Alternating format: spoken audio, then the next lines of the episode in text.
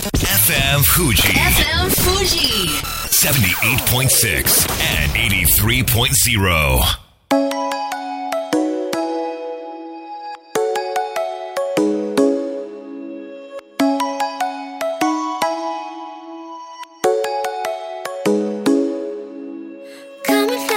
月曜夜のひとときいかがお過ごしでしょうか？この番組「みんなのラジオは」自分の故郷を盛り上げたい。誰かの役に立ちたい。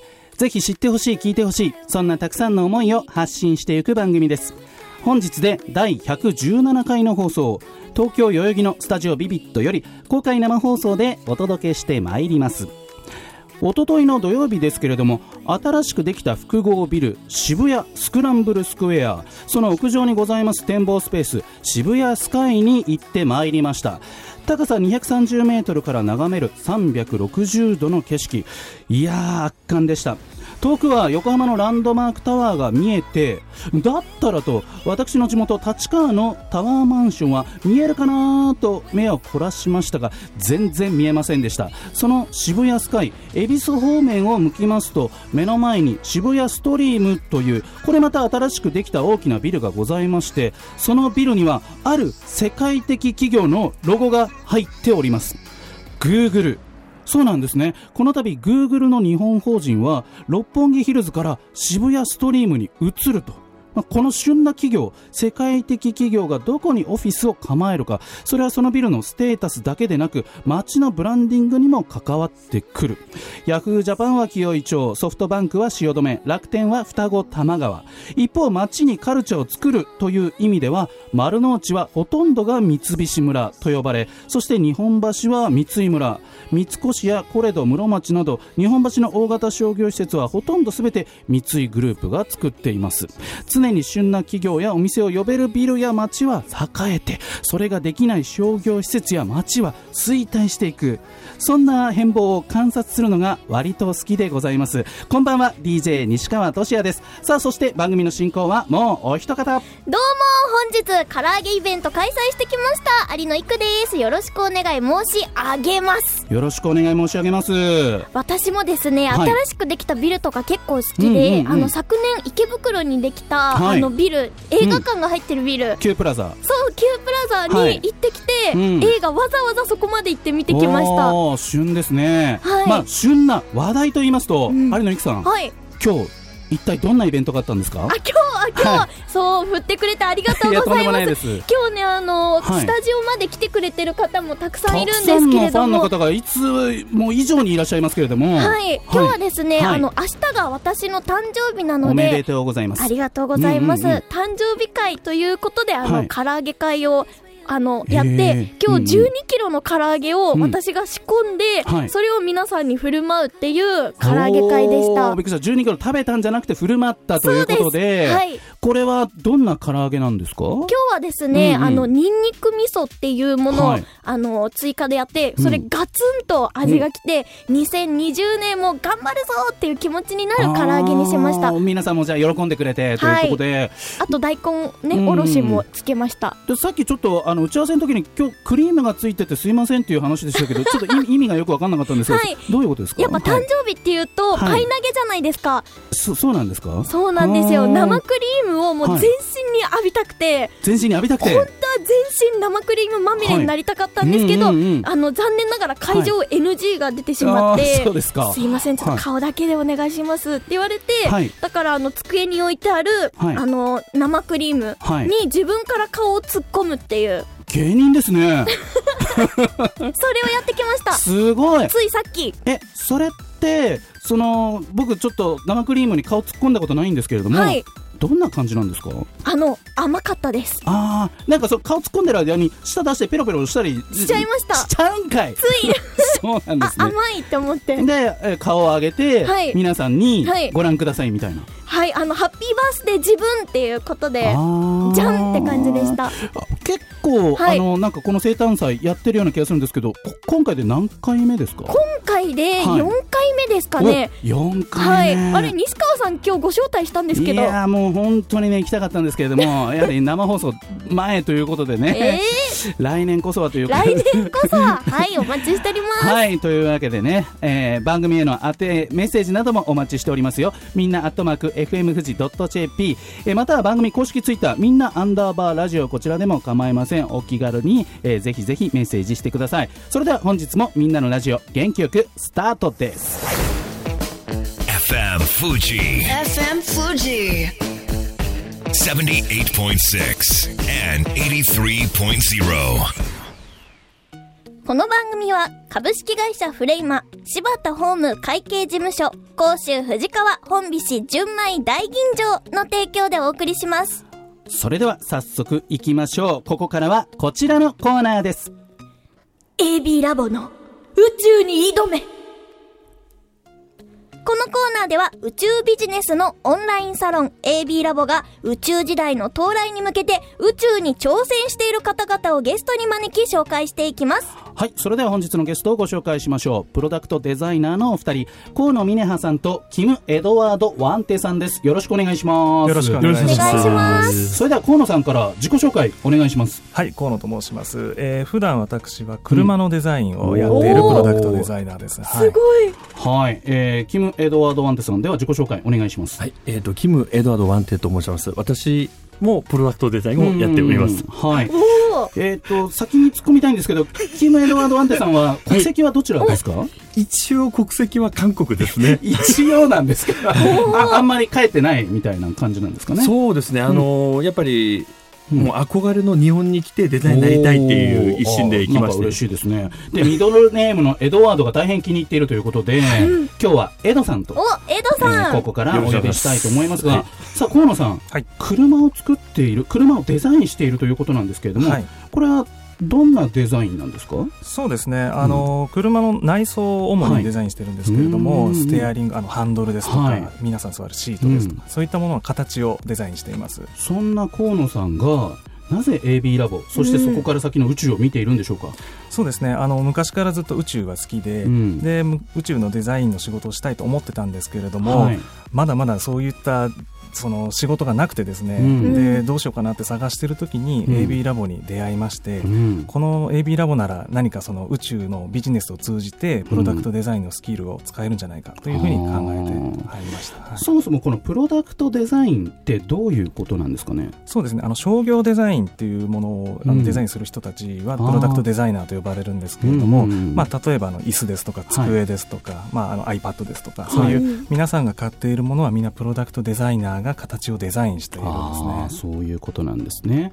でそんなプロダクトデザイナーのお二人が宇宙と、えー掛け合わさってどんなデザインをしたいとかってイメージは何かありますか？そもそもあの皆さんが使っているものっていうのは、うん。地球の環境に合わせてデザインされてるんです。うんうんうん。例えば確かにコップとかもあの地球の重力がないとあの水がたまりませんよね。なので、まあ、宇宙空間月だとか火星だとか、そういう地球と違う環境になった時に、うん。新しくデザインし直さなければいけないんですね。あー。じゃあもう本当にゼロの状態からデザインを構築していく必要があると。そうです。はい。そこに魅力があるってことなんですかね。ね。はい。あのエドさんははい。何かこの宇宙でデザインしたいことってあるんですか、はい。えっ、と、私自身は今、あの、その、大門っていう、うん、その、えーと以前出ていただきましたね。そうそうそう。株式会社ダイモンそうでヤオキを開発している会社です。そうそこの一、今、スタッフでもありまして、そうなんですね。はい。今、その、まあ、大門で開発してるヤオキうん、っていう、あの、人類最小の、あの、月面探査ロボットがあるんですけど、そこの開発を今手伝ってます。そうなんですね。このヤオキのはい。すごいところをもう一度教えていただけますか？はい。えっと、ヤオキっていうのは、うん非常に、あの、本当手のひらに乗るぐらいのうん小ささの、うんあの、月面探査ロボットなんですけど、はいこれをうん、たった一人の人間、あの、中島さんですね。うん中島さんに来ていただきました。あのうちのボスがたった一人で開発した、うんでそれがさらにもうこの本当に2021年に宇宙に行くっていうことが決まりまして、すごい。そこにものすごいロマンがあるなってういう。ーん。そうですよね。今まではこの大企業しか開発できなかったんだけれども、はいもう一人だったり数人のベンチャー企業でも宇宙に挑戦できるっていう、そういう時代になりましたね。はい。いしかもあの、ヤオキ、私少し操縦させていただいたんですけど、あそうはいはい。私でも前に進めることができたし、本当ラジコンみたいなコントローラーなんですよ。単ですよね、はい。そういう使いやすさもデザインに関係してそうですね。いや、もちろんおっしゃる通りですね。本本当にその、あの、もう直感的にですね、はいあの、ロボットの操作ができるっていう、うんそういうの、まあ、形に、あの、仕上げてますので、はいあの、本当に、もう、そこに私もこれから寄与していきたいなっていう。そういうことなんですね。はいまあ、宇宙はいわゆるこの無重力を前提に、もしくは、まあ、月ですと6分の1ですか、重力は地球の、はまあ、そういったことを前提にして作っていかなきゃいけないっていうことは、河野さん、この今までの常識が通用しないっていう点では、魅力的でもあるけど、01ってこれ結構大変なんじゃないかなと思いますが。そうですね。ねあの僕プロダクトデザイナーやっていてやはり、はい。い、ろんな先人の偉大なデザイナーたちが作ってきたものをはい。改良するいうような形でプロダクトデザインを今まではやってたんですけれども、はい。宇宙に行くとその答えが何もないので、うん。誰も教えてくれないし、うん。またゼロから作らなきゃいけない。本当にそれは挑戦的ではあるんですけど大変だなというふうにちょっと考えてますね。うん。そうですよね。まあ、そこに挑んでいきたいっていうのが、いわゆるデザイナーの本質的なところなんですよね。そうですね、デザイナーとしてはやっぱり挑戦したいっていうところがありますうん。ね。そうなんですね。はい。なんかもうすでにある宇宙用のデザインってご紹介できるものありますか？えっと、すごく数少ないんですけれども、えっと、フランスのあるシャンパンメーカーが、はい。えーボトルとグラスをデザインしてまして、それはあの無重力でシャンパンを飲める乾杯ができるっていうものなんです普通のふあのシャンパンのボトルを宇宙に持っていって線を開けてしまうと、はい。中身があのバーッと飛び出してし液まうんですけれども、うんうんうん。その、えーボトルははい。線が少し特殊な形になっていて、へー。一粒ずつ玉のような、うん。泡のような形にシャンパンが飛び出すと、うんでうん。それをピンのゴルフのピンのような、あのーグラスでうん。刺して、爪楊枝みたいなもので刺して口に含む。はい、そういうすごく変わったシャンパンボトルっていうのがおしゃれですおしゃれはい。えこう例えば唐揚げを宇宙で作ろうっていう挑戦をしたとしたら、これどどう可能な大変です大変なことですか？まず鍋から作らなきゃいけない。はい確かに。これがだから、はい飛び散らないようにもうここがもう01の始まりなのでそうですそこから考えなきゃいけない。鍋から考えなきゃいけない。はいどうやって温めるかとか。これ宇宙で火って起こせるんですか、どうえっと、火は、あの、空気の対流がないと丸い火になるっていうのは聞いたことがありますね。はい。あと、うんうんなんかその ISS というか、宇宙ステーションの中では、火は起こす。いや、難しいと思いますね。なんかこう、ヒーターで、うんこう、温めるとか、はいそのレベルだと思いますね。やっぱり、調理ですね。ヒーターとかね。すごい、ね、これ 宇宙でね、唐揚げを作るってこれ大変なことです。大大変。でもこの話し合いめっちゃ楽しい。でも、でも、ちょっとやってみたいっていう。やってみたあと、その AB ラボのコンセプト的には、そういった、もう、多少こう、むうん。あの、楽しい、うん。無茶なものにも果敢に挑戦して、みんなでブレストして、うん。なんとか叶えようっていうのが、また AB ラボの、これだから、有野育と AB ラボが組んで、はい。宇宙ではい唐揚げを作り食べるみたいな。いや、それ、そのプロジェクトちょっと立ち上げましはいその後あの宇宙パイ投げで顔にヒットさせてもらってた。あ、そっちもすごく楽しいかなっていう。それもやります？やりましょう。全然 OK です。全然宇宙でパイ投げ。宇宙でパイ投げ。これは可能ですよね。パイを、その、まあ、固定して自分が画面に顔突っ込むことは、これは宇宙でもできる。できます。パイを無重力空間で投げることもできます。もう、もうそれ自体が、はいもう世界、もう宇宙初っていう。宇宙初。確かにはいってことになるわけですよ。ですよね。はい。これ生誕祭がいつか宇宙で開発されると、やりたい開催されるということもあり得るかもしれないですけれども。はい。えーというわけであっという間に時間がやってきましたさあそれでは最後にリスナーの皆さんにそれぞれからメッセージをいただきたいと思いますそれでは河野峰葉さんからメッセージをお願いしますはい、えープロダクトデザインとして宇宙に関わっていける AB ラボに僕は入ってるんですけれども皆さんの持っているスキルをそれを宇宙で活かせることはすごく可能性が広がっていると思うので皆さんもぜひ AB ラボを検索してもらってあの、興味のある方は参加してください。では江戸さんお願いします。はい。あの、八起き推しで、うんうん。あの、申し訳ないですけども、いえいえいえ。っ、と、七転び八起きの八起きの意味なんですよ。はい。はい。絶対転ばない、あの、月探査ロボット。そういう意味なんだぜひ、八起きをはい YouTube で検索してください。あの、スペシャルムービーが見れますので。そうですよね。あ、なんかぜひ、エドさん、前の職場が北参道だったそうで、この FM 富士スタジオビビットはよく通っていたとか。はい。ねものすごい感無量ですよ。その、そのガラス越しの中に私が今座って。自分がいる側はい。いや、ものすごいもう今涙が出そう。感動を与えることができました。というわけで、本日のゲストは河野峰葉さん、そしてキム・エドワード・ワンテさんでした。ありがとうございました。ありがとうございました。それでは一曲お届けしましょう。ケシャでリゼントメント。FM Fuji. FM Fuji. 78.6 and 83.0. さあ、みんなのラジオ、改めまして私、西川俊也と有野育で、お届けしております。それでは、ここからはこちらのコーナーです。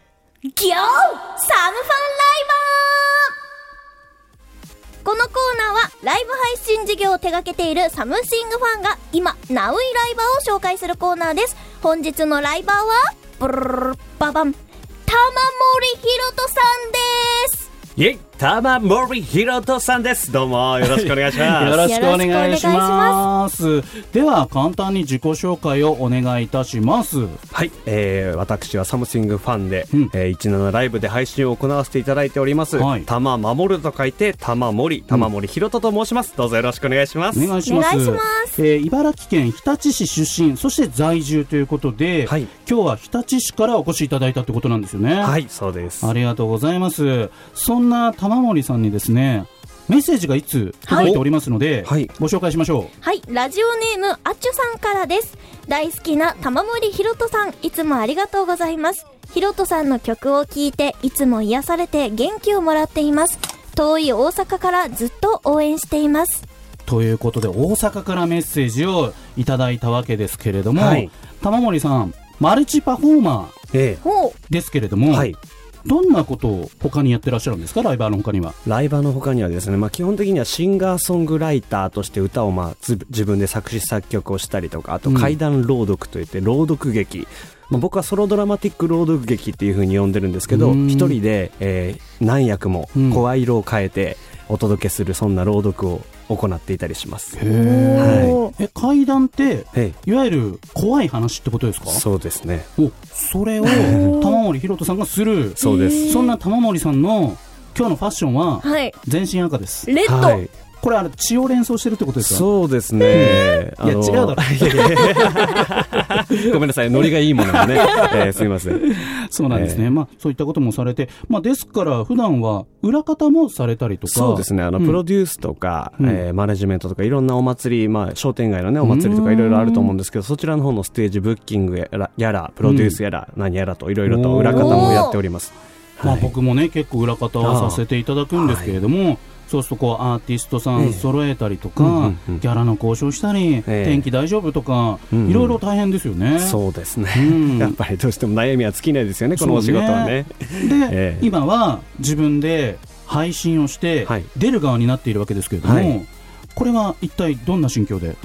そうですね、もともと僕はまあプレイヤーとして、えーうん。人前でステージに立ったりして、シンガーソングライターとしても活動していましたし、朗うん。朗読劇もまあ500人ぐらいのホールの中で、えーえー実際に、あの例えば、耳なし芳一って有名な作品あると思うんですけど、あれであの芳一の格好、今朝を着て、はい。あのはい、あの琵琶を持って、まあ、もうレプリカですけどね、本物100万以上するので。あそれであの階段朗読を実際に500人の前でやったりとか、まあ、そんな活動がメインなんですけどそれをちょっとやっぱ生配信でやっていけたら面白いなと思思って、まあ、うん。この業界に飛び込んだって感じですね。どれぐらいのペースで配信されてるんですか？多分びっくりされると思うんですけど、うん。毎朝毎晩です。毎朝毎晩ですよ。1日2回。そうです、うん。はい。食事じゃないですよ。配信ですよ。1 日2食ではなくてね、ねえー、1日朝6時半から8時、夜は8時から10時の2時間。えなんかはい。そういうのって多分誰もが思うのが、うんもう喋ることないなとかそういうのなりませんか？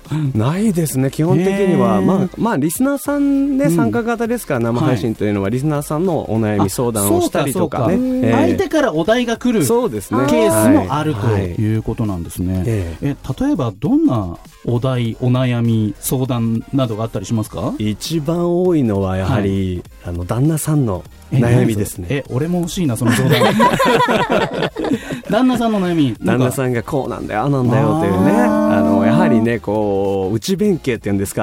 やはり多いみたいでね昭和昭和の香り漂うあの旦那さんのお持ちの奥様が多いようで、まあ、そういう相談が結構多いですね楽しそう。楽しそうですか？それはだから自分が相談するんじゃなくてそのええ。人の相談を聞いてるのも結構面白いじゃまあないですか、そうですね。自分は経験できないですからね、はい。主婦には絶対なれないしですです。面白いですね。ぜひアカウント教えてください。あ、えっ、と、玉守る漢字2文字、玉森、玉森、そしてカタカナでヒロと、はい。猫ちゃん温泉マーク、うん。ローマ字でヒロとです。玉守るってめじ珍しいので、この玉森漢字2文字でもう基本的に何でも出ます。ツイッターから、はい。インスタグラムぜひ検索していただければと。はい。17アプリをまずはダウンロードしてね。検索をしてください、ちなみに怪談話ってことで、ええ。まあ怖い話、うん。あの触りっていうんですかね。こうどんなタイトルで、はい。どんな内容っていうのちょっとだけ教えていただけますか？そうですね。では、うんえーじゃあもう僕が一番人気の、はい。えー YouTube で2万2000回再生されているこれ、バズったよ。今日僕赤い服着てるの、うん。そのためってさっきちょっとトシヤさんいいパスくれましたけど 釈光様という赤い口の釈光様という作品ちょっと触りだけ。お願いします皆さんは釈光様って遊び知っていますか？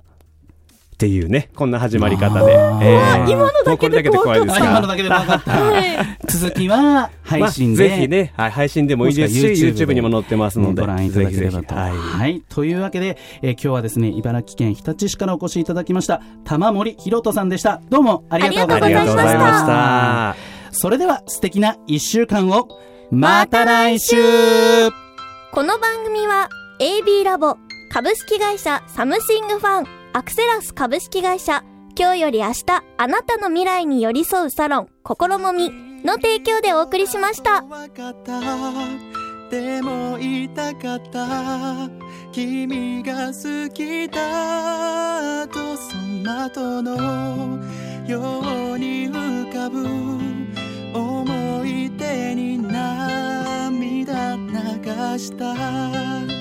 健やかなる時も心やめる時も励ましてくれたしいつだって味方でいてくれた。勘違いした僕はそんな状況